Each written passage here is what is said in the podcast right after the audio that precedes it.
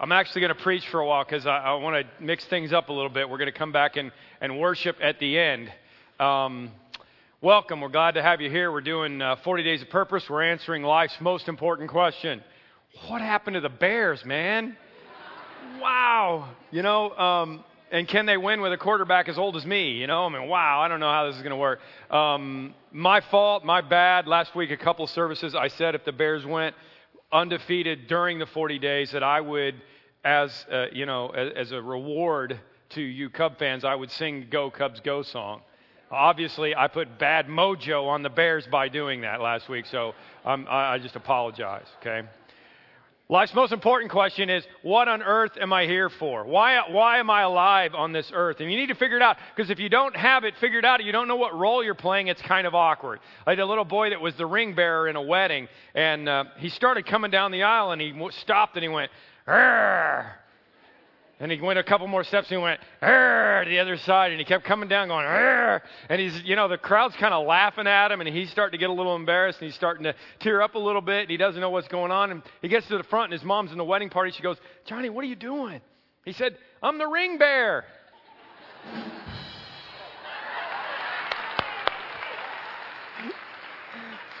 you got to figure out what you're doing because if you don't know what your role is, you're going to be really awkward. And, and that's, so that, that's what we're doing. We're spending some time figuring out what our purpose is, okay? What is your purpose here on this earth? And you're not going to find it in a, a talk show or a self help book or at a seminar. If you want to find out your purpose, the only, the only way you can figure that out is to talk to the Creator or read the owner's manual. Okay, that's the only way that it's going to work. Do one of those two things. And we talked last week about our purpose in God, our existence, our intention, our significance are found in God alone. And we're doing this 40 days thing. Revelations 4:12 says, "You God created everything, and it is for your pleasure that they existed."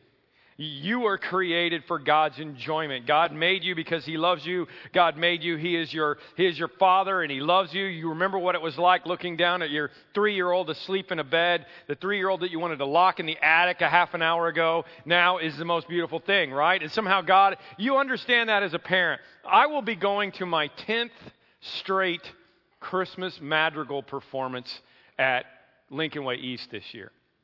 10 in a row. All three of my daughters were madrigals. You know what madrigals are, right? They wear the, you know, the dresses and they sing songs that don't make any sense and it's, you know, this funky music, you know, this this highfalutin music. 10 in a row. My daughter is my youngest daughter is a senior. I, I just want to tell you something. I'll never ever go again.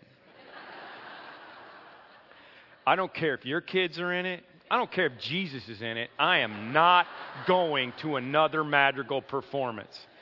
The reason I go to the madrigal singers is because my daughters love it and they're in it. And, and the reason that God enjoys us is because He enjoys everything about us. And it's not because of the things we do, it's because He loves us. And, and that's the God that we worship. That's, that's who He is. He loves us that much. Last week we talked about how we were created to be loved by God. That's why you're alive. And so the natural progression of this as we start to figure out what our purpose is, is that the first purpose of your life is to love Him back. If God created you to love you, then your first purpose ought to be to love Him back. It's that simple. Mark 12, 3, somebody came up to Jesus and said, What's the greatest commandment? Jesus said, eh, without missing a beat, love the Lord your God with all your heart, soul, mind, and strength. That's the first and greatest commandment. Now, here's your purpose you're supposed to love me back. So the word for this is worship. We call it worship. My first purpose is to worship. I was planned for God's pleasure, okay? And the problem is worship for a lot of us is kind of mundane, it's kind of boring, you know, I mean, a worship, I'm going to go to church. People are like, "You're going to go to church?" I mean, that sounds boring. I don't get that. Here's the deal. Worship if you're going to figure out if you're created for God's pleasure, then you should figure out what gives God pleasure. And one of the things is music, okay? I don't know why, but in the Old Testament over and over again it tells us to sing to God. In the New Testament, it tells us to sing to God. It's all about, it's all about what we do for God, and, and, and music is important. Probably because music and emotion go together. Music and our heart go together. When I'm out on a date with my wife, I don't play the sports talk station on the car. I play music, and I want music to set the mood, if you know what I mean. Not like country music, I mean like good music that'll help things, you know, move things along in the right direction. And, and God wants us to have, He wants us to do music, and, and I don't know why, but that's what it is. Sing to the Lord with thanksgiving, the psalmist told us. Make music to, the God, to God on our harp. That's a harp back there, it's a string thing, right? I, I know some of you are saying, but you don't understand, Tim. I don't sing very well. I, I do understand. I can hear you. Why do you think we play the music so loud in the first place? It's because of you, okay? That's why, okay? I get that, but that's not the point. The Bible says, Come, let us sing to the Lord. Let us, let us give a joyous shout to the rock of our salvation. I mean, if you're at the NBA game, you don't worry if you're on pitch, right? If, if you're at a football game, you don't worry if you're, if you're, you know, cheers that you're yelling or the whatever you're yelling at the ump or whatever's going on. You don't worry about what's going on. You, you're just excited. You want to be there, okay? And that's what it's supposed to be like. I need to say this. I know, I know some of you come intentionally late. I mean, we're all late, you know, time to time. And I know some of you come intentionally late because you just want to skip the frivolity at the beginning, you know, and get to, you know, get to the main event. Listen, the main event is not this. This is not my warm up band, okay? Worship is something that we're supposed to be doing together. Do you get that? Uh, it's, it's, it, you need principles for your head, but you also need, you need the music for your heart. We need to worship God. So I kept the band and choir up here because we're going to lead you in a little rousing praise right here before we go any farther, okay? We're just going to and, you don't know this song yet, so you can just listen if you want to. You might want to sway a little bit. I don't, I don't know. You might want to clap your hands. You may want to stand. You may want to dance along the way. Hopefully, you'll get into it and you'll, you'll hear some of it and you'll, and you'll understand and you'll come along with us. And, and because this is what's going to happen for eternity. We're going to do this kind of thing. Now, here's the cool thing. You don't know, right? You're looking at Bill up there. You're going like, what, what's our executive pastor doing up there? Bill plays the guitar. I know you didn't know this, but he plays the guitar, plays the guitar really well. So Bill's going to play guitar as we lead worship on this, and I'm going to sing a not country song for the first time in a long time, and we're going to step out of our roles and be a little bit different and help lead you in some worship and see how it goes, okay? So you join us. You know what excites me about that? That's what we're going to be doing forever. I know some of you are like, I don't want to go to heaven and, you know, sit on a cloud. This is what we're going to be doing forever. And the Bible says millions of angels are going to be joining us, and we're going to be singing, and we're going to be dancing, we're going to be shouting. It's going to be a party. It's going to be like an NBA game. It's not going to be like church, okay? And here's, here's just a fun, exciting announcement I can throw in right here. Easter this next year, is in April. You know, it moves around based on Passover, which is based on the lunar cycle. And it is the latest it's going to be ever this year. This next year it's going to be April 24th. It's really, really late. Two weeks before Mother's Day is Easter, okay? So we're like, well, that's weird. And then we thought, oh, wait a minute. It's going to be the best possible shot at having good weather that we'll ever have. So we've rented out for First Midwest Amphitheater for Easter this year. We're going to take, yeah, I know it's going to rock. You've been to concerts in there. I've been to concerts in there. I did a wedding for Styx in there. I got to tell you about that someday. Uh, way back in the day. This has been used for the glory of a whole lot of other things. 11,000 seats underneath and lawn seats if we need them. We're going to have a Saturday service and a Sunday service and have Easter together. I just think there's something cool about having us all together and having a big crowd together like that. So that's going to be going on. But, okay, and this is a big however. I learned to stop saying big but in my communication a long time ago. But this is a big however, okay? This is a big however. Worship is not just about what goes on in here. Hey, worship is awesome when we sing together. I know God was just rocking with that. He loved it. He's a little disappointed I didn't do Black Eyed Peas, but he loved what we did, okay? I know that. I know that. But there's more to it than that. Probably the verse that best defines your worship in the Bible in the Bible is from Romans 12, verse 1, which says, Because of his great mercy to us, offer yourselves as a living sacrifice to God, dedicated to his service and pleasing him. This is the true worship that you should offer. Not just about the weekend, always, okay? Because of his great mercy, we offer. God made the first move, and then we offer. Well, what do you get a God who has everything? That's a good question, isn't it? You have somebody in your life that's hard to buy for. You know, Christmas is coming up. My mom is hard to buy for. She doesn't collect anything. She has everything that she needs. She's a very unselfish person. You know, there's nothing that she needs, really. So, so it's hard to buy for her. Well, you know what? She doesn't really want me to buy for her. What does she want from me at Christmas? She wants to hang out. You know? She'd like for me not to have 97 Christmas Eve services, but that's beside the point. She just wants to hang out. What do you get for the God who has everything? You get you. You offer yourself to him. He doesn't need he doesn't need your trinkets, he doesn't need your things, he doesn't need a present. He just wants you. Because of God's great love and mercy, we offer ourselves. what does ourselves look like? Let me go back to that verse, Mark 12. Jesus was asked, What's the greatest commandment? He said, The greatest commandment is to love God. And here's how you love God you love the Lord your God with all your mind, with all your heart and soul, and with all your strength. Okay? With all your mind, with all your heart and soul, and with all of your strength. So, worship, first of all, is focusing my attention on God. I love Him with my mind. Okay? I put my attention on God. Sometimes guys will come up to me and go, Tim, my family, they, they think I don't love them. I work for them really hard. You know, my wife doesn't think I love her. I work really hard. I bring home a paycheck. I, I, take care of the yard. I do these things. How come my family doesn't think that I love them? And I, and I always say it's because you've got to pay them attention, right? You need to be with them. You need to give them attention. Do you remember what it was like when you first fell in love? Do you remember what that for the very first time? Remember how you woke up in the morning and that person was your first thought? Remember how you chased them around at recess, right? You know, because that was before stalking laws, so it didn't really matter. You could do that. You could chase them around at recess, you know, and pull their hair. You remember what that was like, that total obsession with that other person? Well, that's what God wants for us. And the problem is that we have ADD, right? I mean, we all do. We all, my, my camera did not come with autofocus. Whenever I move over to another place, I have to readjust it. And, and, and, and that's really hard for a lot of us. And the problem when I take pictures a lot of times is that I get my finger in the way, right?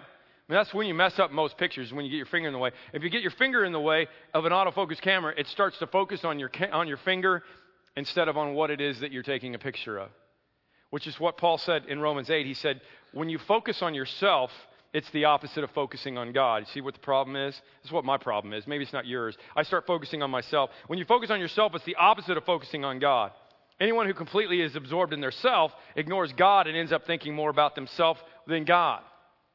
How, how, can you do that? How can you keep focusing your camera on God and pay Him attention? How do you do that? Well, one thing that's really important is to spend some daily time with God. I mean, like away from everything else, just a few minutes a day. I don't care when, morning, noon, or night, whatever. You just don't do anything else and you think about God. You talk to God. You read His Word. The Bible talks about this in Matthew 6 6. It says, Find it, this is the message paraphrase. Find a quiet, secluded place, Jesus says, so that you won't be tempted to role play before God, and just sit there simply and honestly as you can manage. And the focus will shift from you to God, and you'll start to sense His grace. I, know a lot of you, you, didn't grow up in a church or you didn't grow up and understand how to pray, and it's confusing to you, and the Bible's confusing to you. let me just, don't make brain surgery out of this, okay? This is not rocket science. Read the Bible, start in the book of John Okay? Don't, don't worry about understanding all of it. Stay in the New Testament for a while. Read the book of John, read a few verses, and talk to God like He was your dad. You don't need to say the right thing. There's no, there's no magic formula, there's no incantation. He's your dad. Just like my mom wants to spend time with me at Christmas, your dad wants to spend time with you every day. Just spend some time. There's, there needs to be a place, Jesus said. I mean, you know, in the Old Testament, they had to go to the temple. Everybody had to go to this one place to worship God. It's so awesome now because we can worship God in here, or we can worship God in our car, or we can worship God in our backyard or in our living room. It doesn't matter. Just find a place where you and God can be together and then honestly be together. Don't, don't try to fake God out. He's not stupid. He made you, He knows who you are. Just be honest with God. Spend some time with Him. The second thing we can do is to develop a constant conversation with Him. This is even more difficult, I think. Psalms 105 says, Worship Him continually. Again, those of us, uh, you know, and all of us to a certain degree, we get busy with our life. You know, we're going to watch the Bears. We're going to, you know, make lunch. we got to go to work tomorrow. we got to figure out our appointments. we got to look at our calendar. And, and it's all dictated to us. And all of a sudden, you can get to the end of your day and close your eyes or go to sleep and realize you never thought about God all day. So, what do you do? I, I know one guy who sets his watch to go off every half an hour. And every time it goes off, he prays. He just spent I mean, maybe 10 seconds, but he thinks about God. He refocuses his camera. If he's talking to someone at the time, he prays for that person. If he's in a meeting, he prays for the people at those meetings. He, he just stops for just a second and focuses in. Maybe you use your iPhone or your Crackberry or something to help you out with that. Help, you know, we got technology. You can do that. You can make that happen, right? I know another guy who gets in. Every time he gets in his car, I like this a lot. Every time he gets in his car, he prays. Okay, it would be a habit that you'd have. But say how many times do you get in your car a day? I mean, a, a lot, right? Every time you get in your car, instead of turning the radio on, instead of doing something else, just pray for a minute. Might not last long. Somebody might cut you off. I, you know, you know, all of a sudden you're thinking about hell and stuff instead. But I, it, it's, it's okay. I mean, there, has got to be some ways to make that happen. Develop a constant conversation with God. And here's the deal you're not supposed to do it for your own side benefit. You're supposed to love God back because He loved you. But there is a huge, huge side benefit to this. What is that? Well, when you focus on yourself, it makes your life crummy, doesn't it? When you focus on God, you can have peace. Isaiah 26 says, You will keep him in perfect peace who trusts in you, whose thoughts are fixed on you. I don't, I don't know about you, but when I'm thinking about God, I'm not worried. Because I know who God is, and I know that he, he is the master of the universe. When I focus on myself, that's when I get worried. That's when I get anxiety. That's when I'm insecure. That's when I get fearful. There's a great lesson on this in the Bible. You know, we're all worried about things getting worse, right? I don't want my marriage to get worse. I don't want the economy to get worse. I don't want my job to get worse. I don't want my kids to get worse. Worse, that's a, that's a bad word. We don't want that. But if, if worse happens, what ends up happening eventually is it can get to the point of worst. You go from worst to worst, right? If you look that up in the dictionary, worse is listed in the dictionary with all of its derivatives and then worst is listed in the dictionary with all its derivatives. And there's actually a word, if you can think about the alphabet a little bit, there's actually a word in between those two words that can be the answer to your whole problem worship. You want to keep your life from going from worst to worst, you worship. You, you, you, get your focus off of yourself, get your hand out from in front of the camera, and you go back to God and you go back to saying, hey, this is about you, not me. It doesn't have to get worse. It doesn't have to get worst because you're there.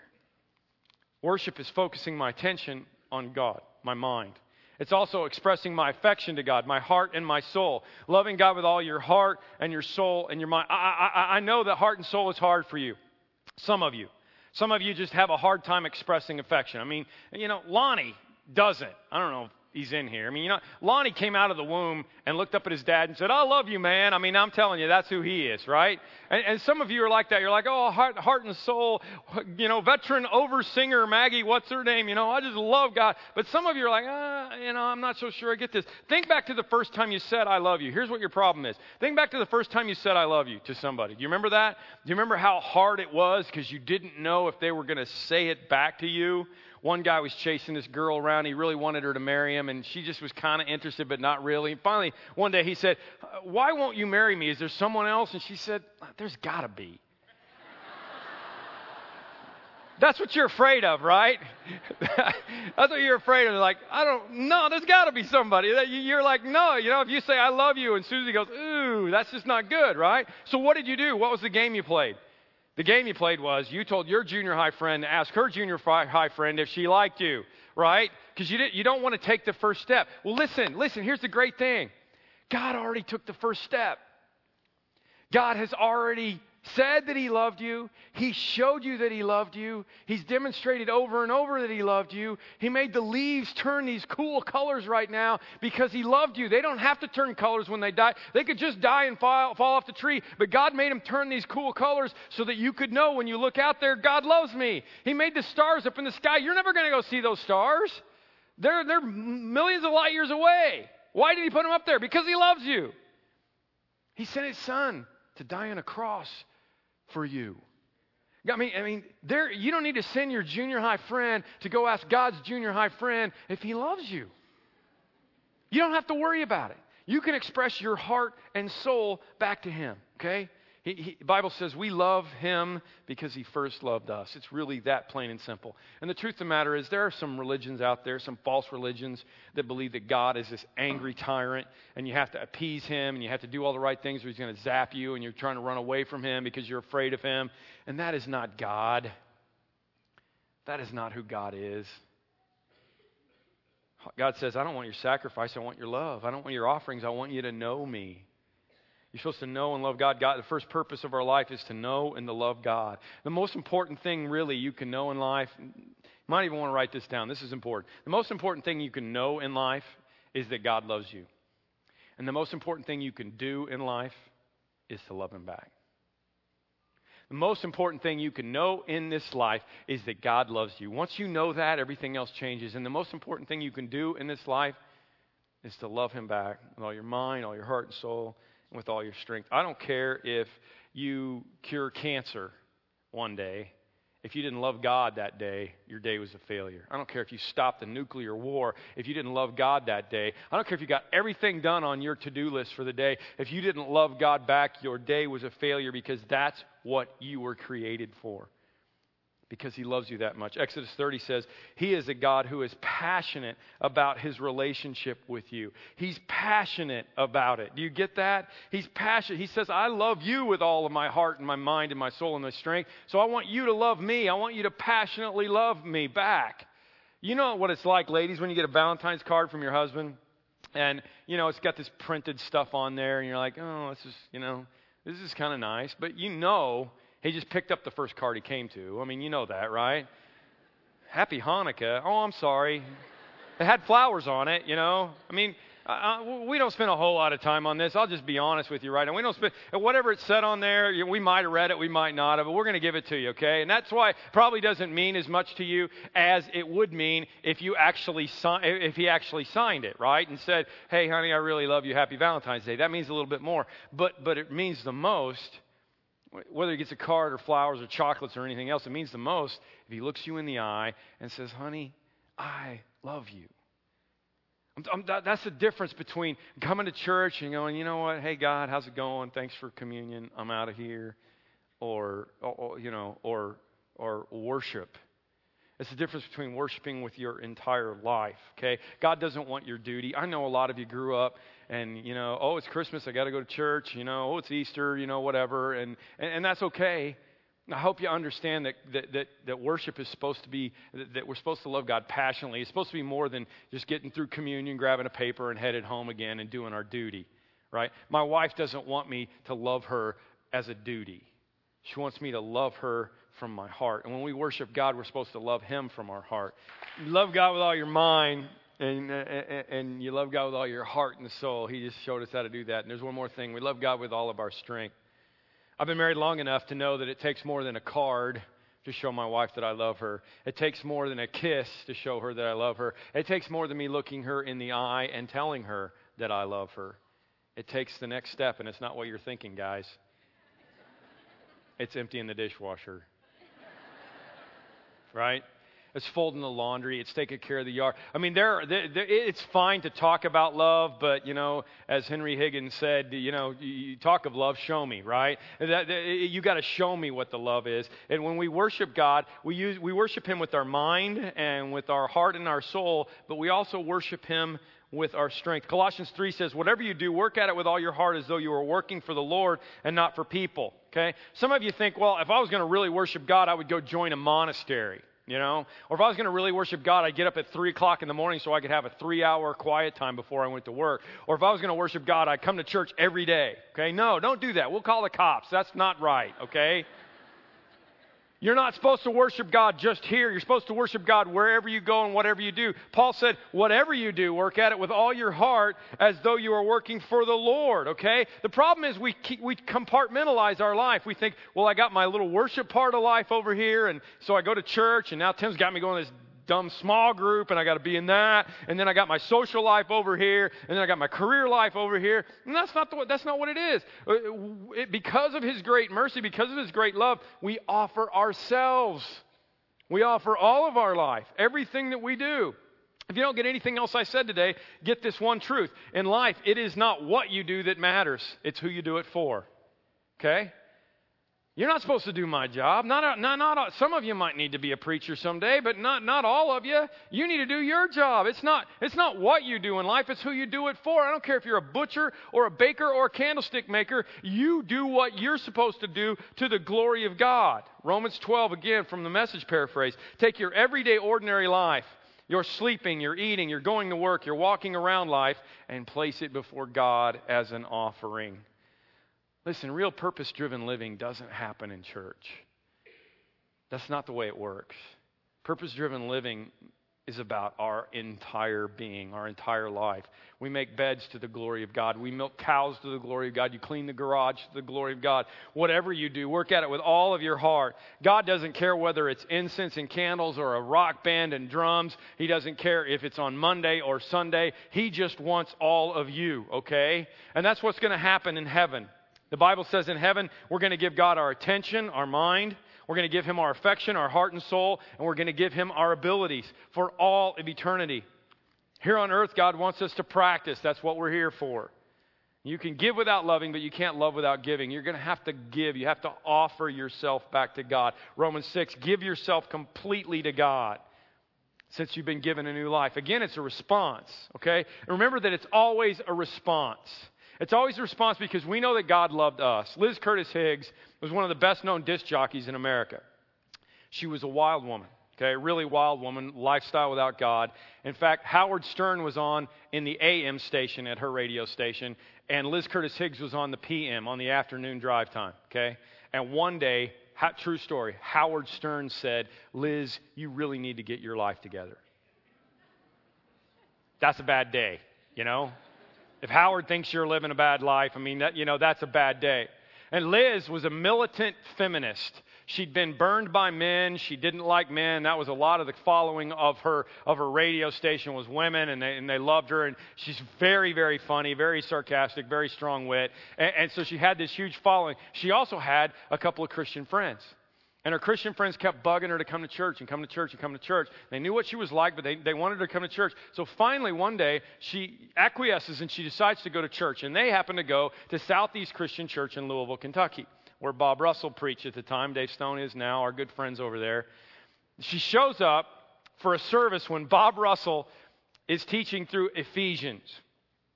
Just happens to be the passage that says, Wives, submit to your husbands. Perfect, right? You know, the militant feminist woman finally shows up and it's on wives submit to your husbands. And she's stirring in her seat. She said, I, I, just couldn't believe that this was the passage and this was going on and I was uncomfortable the whole time. But she listened for a while and she got to the second part of that verse where it says, And husbands, sacrifice yourself for your wives. You die for your wife like Jesus Christ died for you. And she leaned over to her friend and she said, Shoot. I'd gladly give myself to any man who would die for me.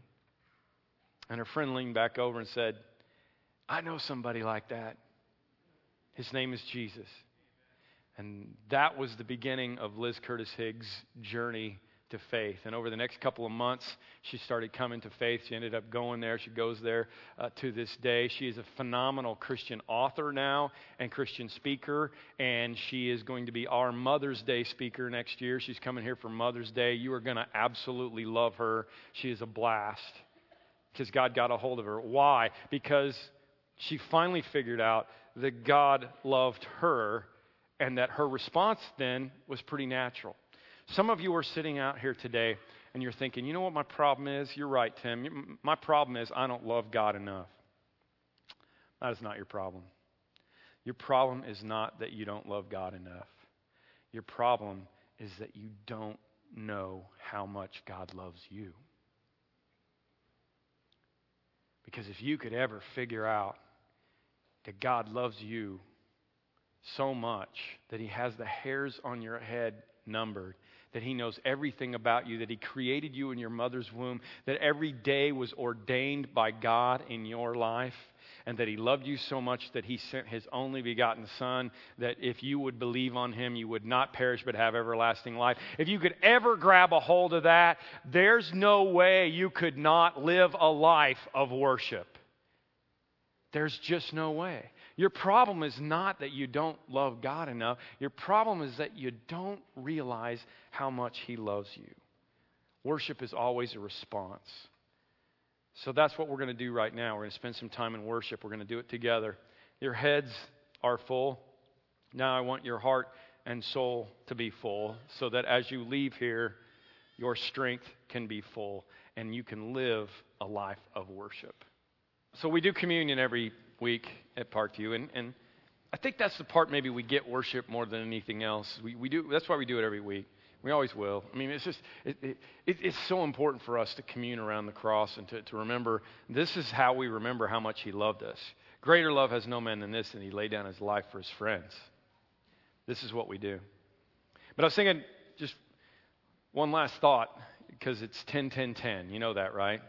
It's, uh, I mean, there's only 12 days like this in each millennium. It's 10 10 10 today, um, which prompted a whole lot of us preacher types to think about the fact that it would be really cool to talk about John 10:10 on 10:10:10. John 10:10 is one of the coolest verses in the Bible. I quoted it last week. Let me back up and give you the whole passage, and I want, I want you to see this.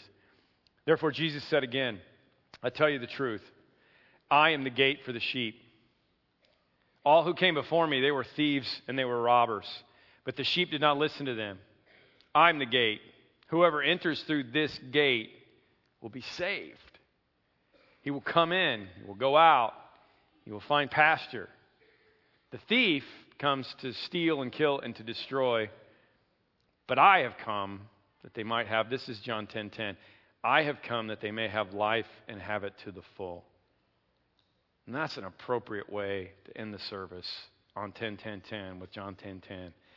That we understand that our problem is not that we don't love God enough. Our problem is not that we don't love Jesus enough. Our problem is that we don't understand how much Jesus loves us. He loves us so much that all who come to him, he is the gate. All who come to him will find life and have it to the full. Not, not forever life to the full by itself, but life here forever to the full. So as we take these emblems, as, as the cups are passed, we remember that Jesus gave everything to us so that he could let us into the good pasture, let us to be into the kingdom of heaven, and that nothing we do can help get us into heaven. The, the love that we give back to God, it's a response to what Jesus has already done for us. Let's pray. Lord, there are people in this room who don't know if they've ever walked through the gate.